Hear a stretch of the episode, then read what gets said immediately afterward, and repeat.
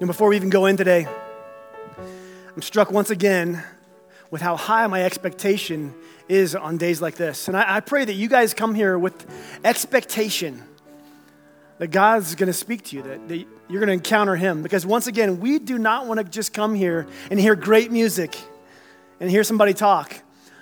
We want to come here and experience and encounter the God of the universe.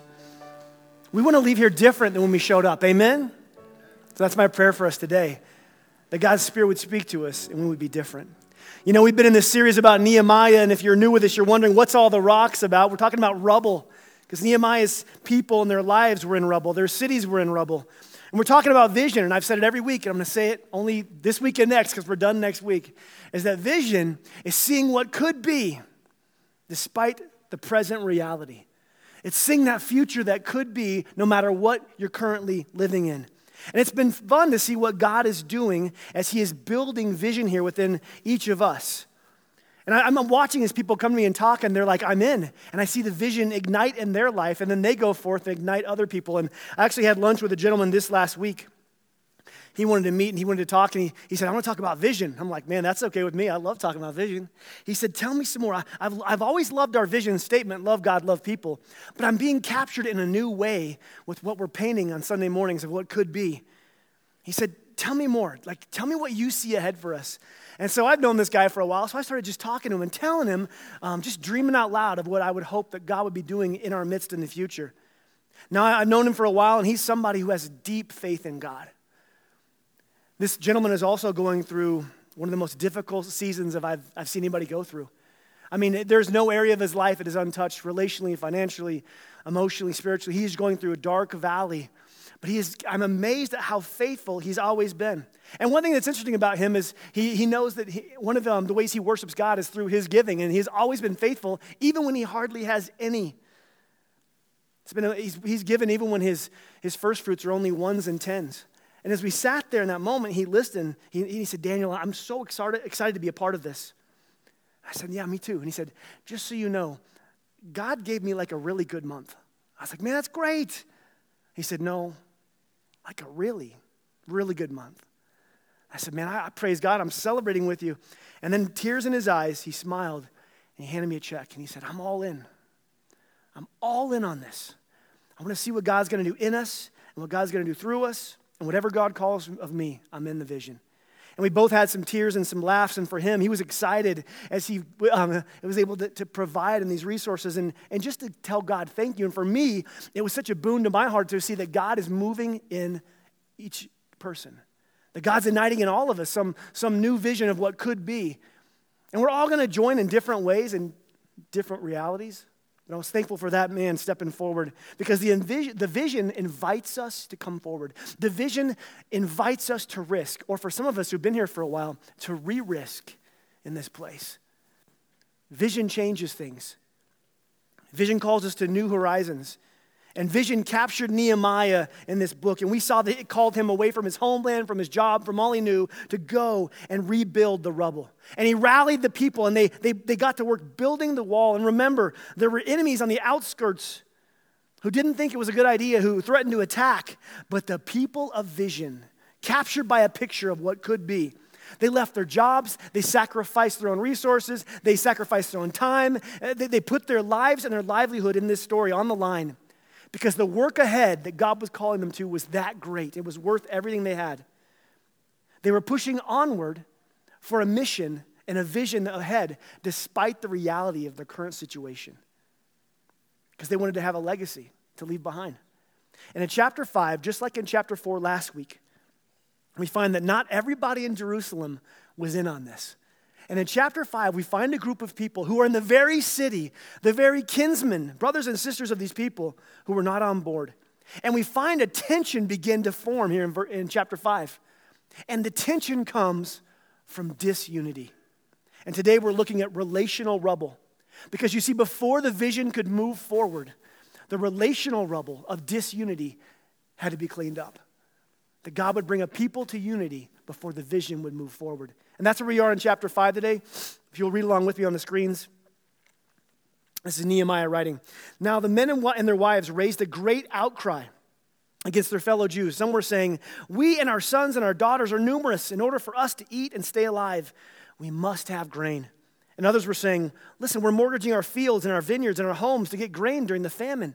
And still others were saying, we've had to borrow money to pay the king's tax on our fields and vineyards.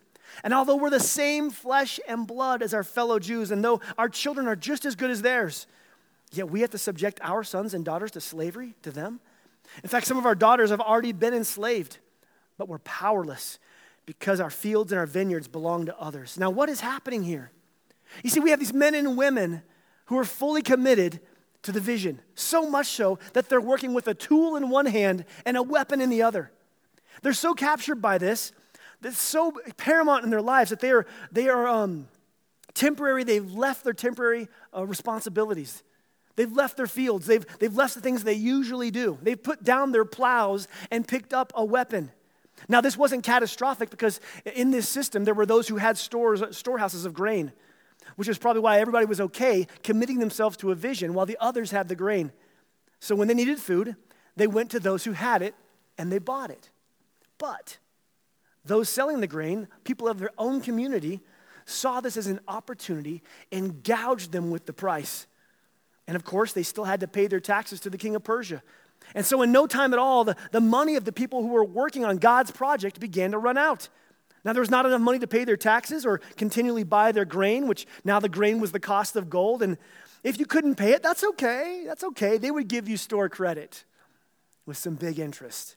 So with the money gone, they had to foreclose on their flocks and then their house, then their property. And when that dried up, they had to foreclose on their sons and their daughters.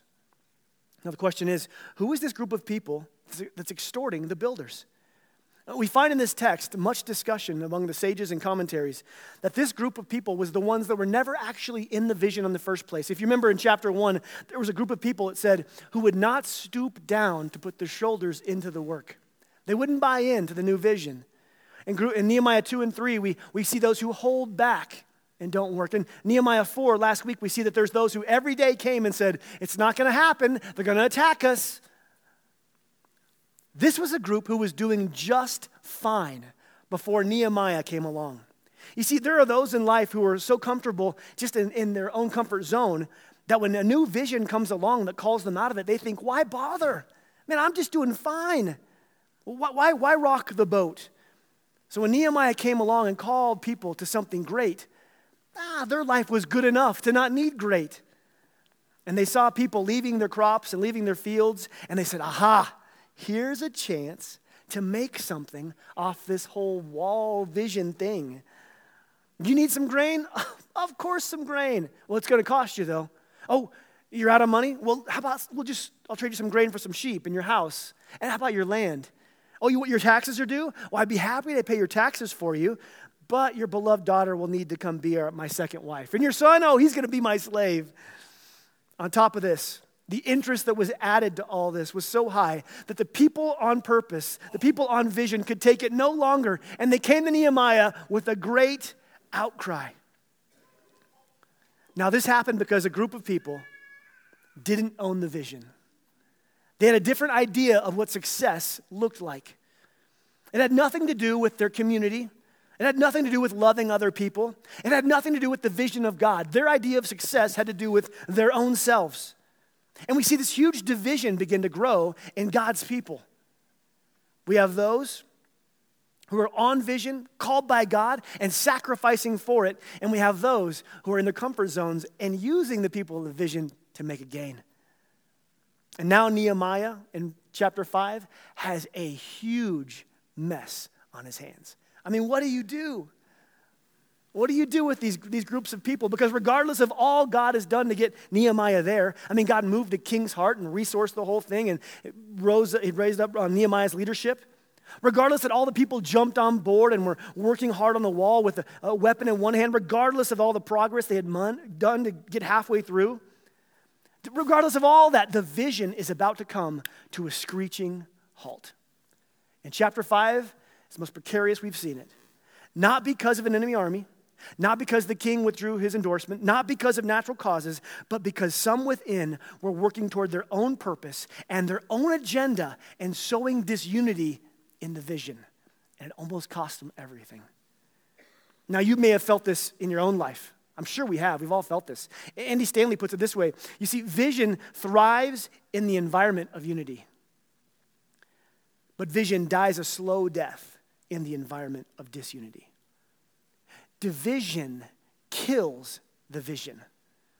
Division kills vision. It will always. You see, the vision can thrive when a group of people come together and give it their all. But nothing destroys a vision faster than team players pulling away in a different direction, working on their own agenda. And even the leader, the person who carries the vision, Nehemiah, he can lose commitment because of all the fires that he is constantly putting out on disunity. And so here we see him with this huge bonfire of disunity. How does he move forward? We've seen this in our own lives. Maybe you were hired, hired onto a company, and you sat there in your interview, and they talked all about the, the vision and the mission and how they don't want any of their employees to burn out and how your family matters, and, and they, they even had um, values, and they, they lined them up, and you were excited. And when you started this, for this new job, you realized that the vision of the corporate values that was on the wall was different than the values that were in the hearts of the managers that were above you. And all those nice platitudes didn't seem to work in the day-to-day operations. In fact, it seemed like there were those there who were going to use your commitment to the vision to make their own money. And you began to feel the frustration of disunity, of people having their own agenda under a vision. And what about marriage? I mean, you get married, and we both get married, and we both plan to have a, a Christian home that will be centered around God in many ways. And on paper, man, it looks great. We both agree to it. But once we get into the marriage and some time passes, we find that there are competing agendas. And so now, in the house, in the marriage, there isn't alignment to what the vision would be. Or maybe you're dating somebody or have dated somebody, and you you want a Christian relationship that honors God. And that person echoed your statement, oh yeah, me too, I want that kind of relationship. But once you got into the grind of it, it was obvious that you had two different visions for how this relationship would move forward. And they might have verbalized in the beginning, oh, oh yeah, yeah, I'm with you, I'm all in. But once the A zone, once the honeymoon phase wore off and it, it got down to the grind, um, they had their own agenda. And so now there's tension in this relationship. There's tension of disunity because there's two agendas. There's two visions, and there's no alignment. You see, your vision for your relationship and your vision for your life can be squelched simply by disunity. Visions do great when there's unity, but nothing will kill a vision quicker in any area of your life than disunity. It doesn't matter if it's two people in a marriage, if it's a small group, if it's a business, or if it's hundreds in a church. Unity stokes the fire for the vision, and disunity extinguishes it. Now, Nehemiah has a crisis on his hands. He's feeling the frustration that we've all felt. We've all been in this area of disunity, and that, just that deep frustration that can come out from work or from the home or from whatever it would be when you feel that it's off. Where there's this, this, this frustration, this tension, it causes vision to begin to leak. It might be subtle at first, but it leaks. Reminds me when I when I was in Georgia, um, there was a I, I love to to fish, and I fly fish up here, but down there we would bass fish. And um, I was part of a family that had some a private lake in the deep south of Georgia. They have something down there called the gnat line. You guys ever heard of the gnat line?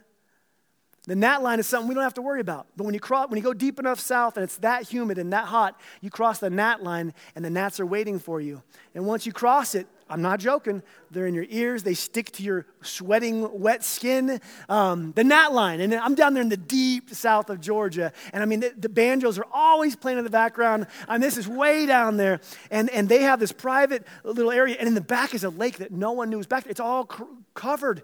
It's, it's, it's, it's off by itself, and I find this lake, and there's fish in there. Well, I get my six rods and nineteen tackle boxes, and I go down there, and I find this old flat-bottom metal boat on the side. And, oh, this is perfect. I go out there.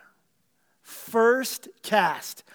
Boom! Big old largemouth. Second cast, another one. I realize these fish don't know what a lure is. They have no clue. I am just catching fish left and right. And my vision is to go out there and catch as many as I can. And guys, I'm living in the reality of the vision. I see what could be, and I'm there.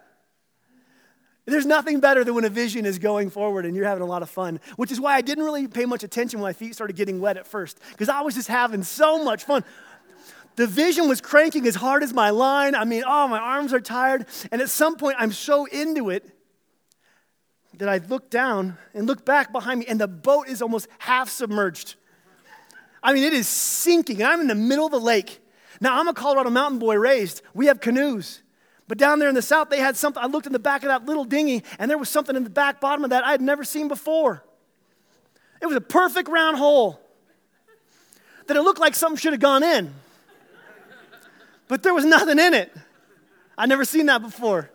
And now I'm, let me just tell you something. It didn't matter how, didn't matter how big my vision was for that day. My vision shrunk to the size. Get to shore. Because if I don't get to shore, I can't get all of my tackle, all my stuff with me. It's going to get bad, and it's going to be close. And I start rowing with the one paddle. Have you ever rowed a submerged boat?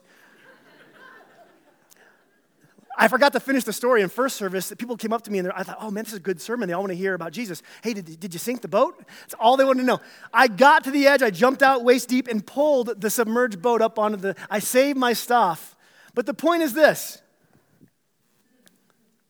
You see, we can have the greatest intentions and the greatest purpose, but disunity can put the smallest hole in our plans. And it might not seem that big at first because the company's cranking or the group is going or the relationship is fun because it's it's new.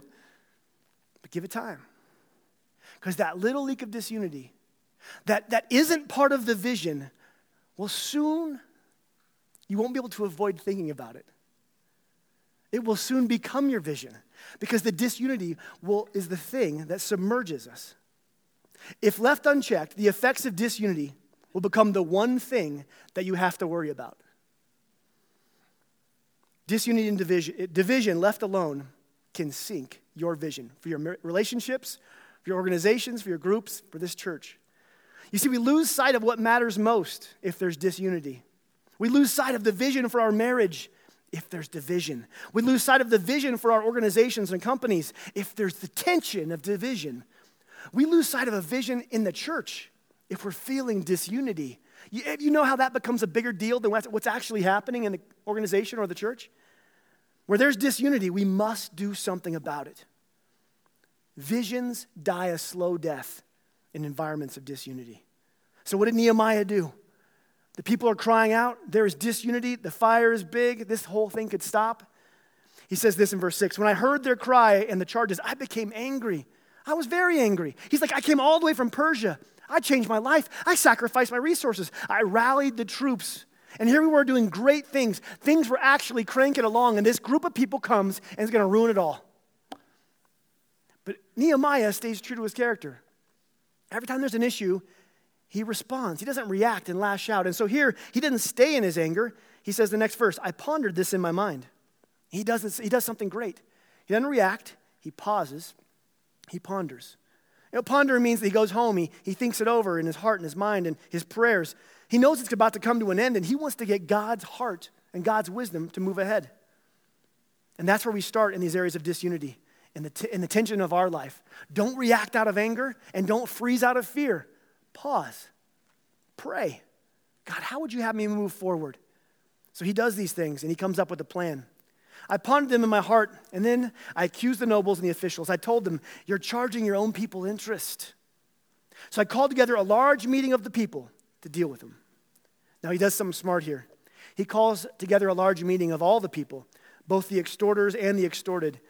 And Nehemiah tells those who are competing against the vision something extraordinary in the following verses, and I'm going to summarize it. He says this, listen, we were once in slavery to foreign rulers, but we've been released. We're free with a chance to have a life of our own. And now we're back in our own land. But you are putting people back in slavery. Our people are no better off, off under you than they were over there. You're acting just like our enemies. And this gets their attention. And the Bible says that they stood there silently because they had nothing to say. So I continued. What you are doing is wrong. Do you fear or respect our God? Have you thought about what this will do to our reputation, to our enemies? We'll be a reproach to them. He lets them know that they're acting just like their foreign enemies. And he brings it full circle and says, have you ever thought how this would even look outside of our movement? We'll be a reproach, which means disapproval. We'll get disapproval. We'll get disappointment. He said we're acting just like everybody else. But the vision that God's called us to should call us to be set apart. We should look different because of what God's called us to. But we don't look different. We look the same. And this is very important just to stop here for one second. You see, because when Jesus' followers act out in revenge or bitterness or anger, or they don't, um, they're off vision with love and unity, we earn the disapproval of others. And I use that word earn on purpose. But it's bigger than that. When God's people act or speak in judgment without love, people watching us transfer that disapproval to God himself. And I've been in many meetings where I've sat with people and talked for quite a long time who've been injured by God's people or seeing God's people acting in judgment. And you know what that experience has soured them on? God himself and the church that God started. One of them said, if these people who claim to be following God are acting this way, what does that say about their God? So let me let me speak very clearly to just a certain group today. Those of us who, who claim to follow Jesus. Wherever we are in disunity, wherever we gossip and speak ill of one another and don't follow God's highest law of love God, love people, we are doing damage to the reputation of God and to his church. Jesus himself is going to said this next verse, and this is something I think we should sit on. Jesus says this, a new command I give you, love one another. As I have loved you, so you must love one another. By this, everyone will know that you're my followers. By your love for one another, everyone else will know you're my followers. Other people outside the body of God should know us for one thing, our love. Orchard across America, how is the church known? They should know that we fight for unity, that we forgive fearlessly. And even though we're a bunch of different people from different experiences, we love one another. You see, when Jesus' followers don't live in love and unity, we become a reproach. We earn the reproach of those very people we're trying to invite into our redemptive community. Why would anybody join a vision where the people inside act exactly like everybody else? You see, a church that lives in disunity within the walls, all it has to offer those outside is horizontal judgment and vertical guilt. And I'm going to be honest, I don't want to be a part of that. And I hope you don't as well, because I believe God is calling us to something greater. Now let me speak to the other group who's, you have not settled your soul on trusting Jesus and following him. And you have probably been wounded by so-called Christians in your past, and you've you've been affected by their judgment on you or on somebody you loved, and it's affected you. It's changed the way you view God and maybe the way you, you view church. And first and foremost, I and we apologize on behalf of those people who wounded you and disappointed. We're sorry. Sorry you were treated that way. Christians are imperfect people following a perfect God, but we fail daily. And I, I know it's easy to think that there's a judgmental God because the people that follow him are full of judgment. And we are so sorry that you were treated that way. Aren't we, Orchard? But I want to ask you to know this, that while you were shown judgment from people, God was not causing that. And that God was grieved. God is grieved by the way you were treated. God is grieved by the, the way that he was represented to you or your loved ones. He wants you to know that the truest representation of his character is actually his son, Jesus, who embodied all that God is. You know, Jesus had religious people throw sinners, quote unquote, at his feet for a death penalty. And Jesus gave them love and grace. Jesus says himself that he hung out with, with sinners and partiers so much, he earned a reputation of being a sinner and a partier. Now, let me be clear, Jesus didn't sin, and Jesus was never drunk. But Jesus was around those people so much that he earned the reputation of being those people. Jesus would walk through cities, and people who were in need and far from God would try to get close to him, and the religious would get between and say, no, no, no. And Jesus Christ would rebuke the religious, and, and he would welcome the reaching. And Orchard, may we not be those people between Jesus and the world saying, no, no, you're not, you're not kind of the type that he would want. May we be the people that say, there he is. He's right here. Come on. You got to meet him. Jesus was the embodiment of who God is. And so it's so unfortunate that God's reputation and his church's reputation have been tarnished. And God forgive us. And God forgive me. And so Nehemiah, he calls the people of God to start acting like the people of God. And the group that was against the vision, that was building their own small kingdom and lining their own pockets at the expense of God's plan, they felt remorseful. It says this, they said, oh, we'll give it all back. We won't make any more demands of them. We'll do everything you say. They were convicted. God had moved in their heart, and they repented. And you see, one thing Nehemiah didn't do is he didn't let the disunity keep leaking. He didn't let it keep going. He confronted it. And this is something we need to consider in our own lives.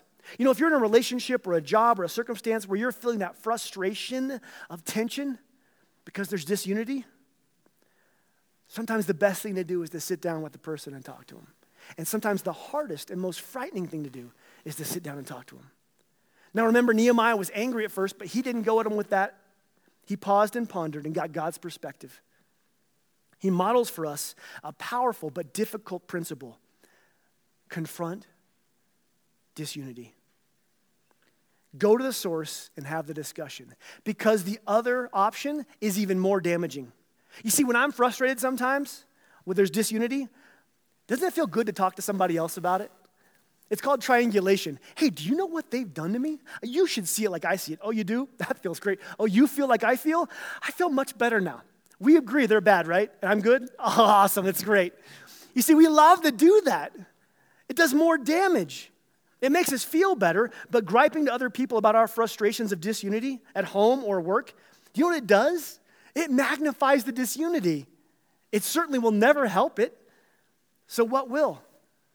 Don't triangulate. Instead, ponder, pause, pray, get God's perspective, and have the courage to go talk to the person. Nehemiah shows us this pathway. And do you know what will ruin the unity in this church quicker than anything? And do you know what will thwart our vision here in this place? If we are individuals who never buy into God's vision for our own lives and the vision here at the Orchard. You know, we've been talking about this for a month now. And I only have two more weeks or one more week left, so don't worry. But if you as an individual get a vision for your part in this place, and you have an idea for maybe how you can have a ministry or, or however that would look, the vision is beginning to be alive in you.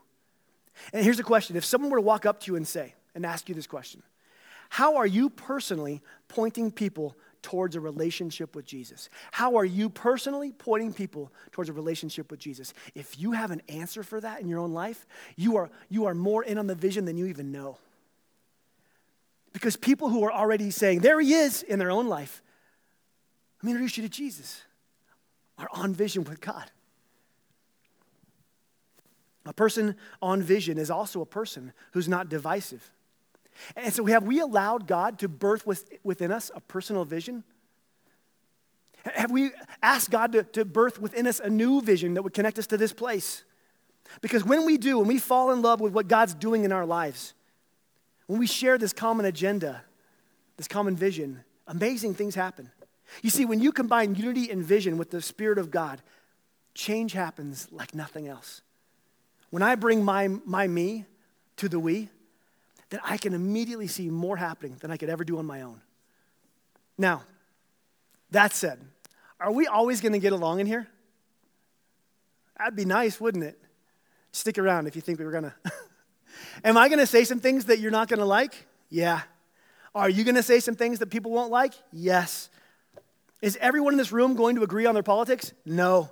Are we still going, are we all going to agree on the song volume and song choice and sermon illustrations and ministry programs and children's events and, and church stuff? No. You see, unity doesn't mean that we agree, or it doesn't mean that we don't disagree on some things. It means that we do agree on the one thing. And the one thing is Jesus, who's the head of this church. Unity means that despite our side differences, the core of our lives lives for one thing: that Jesus be glorified and people know him. Unity means that we can vote differently, yet still know that we are all under the same King of Kings. Our unity will be tried in the coming years. We have to remember we have a king above all. Unity means we can both like different styles of worship, yet still gather in one room and worship one God in unity. Unity doesn't mean that we don't disagree. It means we agree to keep the main thing the main thing, and that's Jesus. This is a reoccurring theme in all churches. Unity is a big deal in church. Paul talks about it all the time. He writes these letters. He, he writes to Colossia, Colossians, and he says this: above all these virtues, put on love, which binds you together in perfect unity. Then he writes to Ephesians, make every effort, make every effort to keep the unity of the Spirit through the bond of peace. In the Corinth, listen to this. He, he, he's bringing in the big guns. I appeal to you. I, I beg you, dear brothers and sisters in the church, by the authority of Jesus Christ, not my authority, by his authority, choose to live in harmony with each other. Let there be no divisions in your church. Rather, be of one mind and be united in thought and purpose, unified and united in purpose to love God and love people. To be those people that point to Jesus. And when there's a problem, and when there is a problem, instead of gossiping or griping, in love we go to that person and discuss it. In Nehemiah's day, the people who resisted and almost ruined the movement were those who never joined in the first place. They never bought in. They never asked themselves, what can I do for the vision? They asked, what can I get out of the vision? They never asked, how can I build God's kingdom? They're so busy building their own kingdom. And this will be an issue here in this church, because this is an issue in every place where there's vision. That there'll be those who feel fine with status quo and no need to buy in.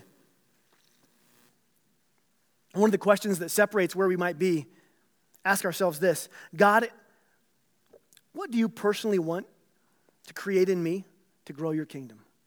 That's a dangerous question to ask. God, what, what could you pers- what could you grow within me personally to grow your kingdom?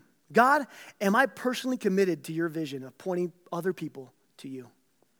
Now, it'll look three hundred different ways, but when we ask those questions, we are getting closer to the vision of God for our own lives. It comes down to this, that each one of us needs to personalize and individualize the vision of God in our own hearts and come to a moment where we say, I'm committed to God's call to be a person who loves God and loves people and points them to Jesus. I'm committed. I'm in. Because when we, the people, are on board with that, when we have the Spirit of God within us, the vision of God before us, and unity around us, the gates of hell cannot stand against the power of Jesus that he's bringing. So to close, my hope is this, that we would each pray during the closing, God, birth in me a new vision. Birth in me a new vision to grow your kingdom, that I would have a personal commitment.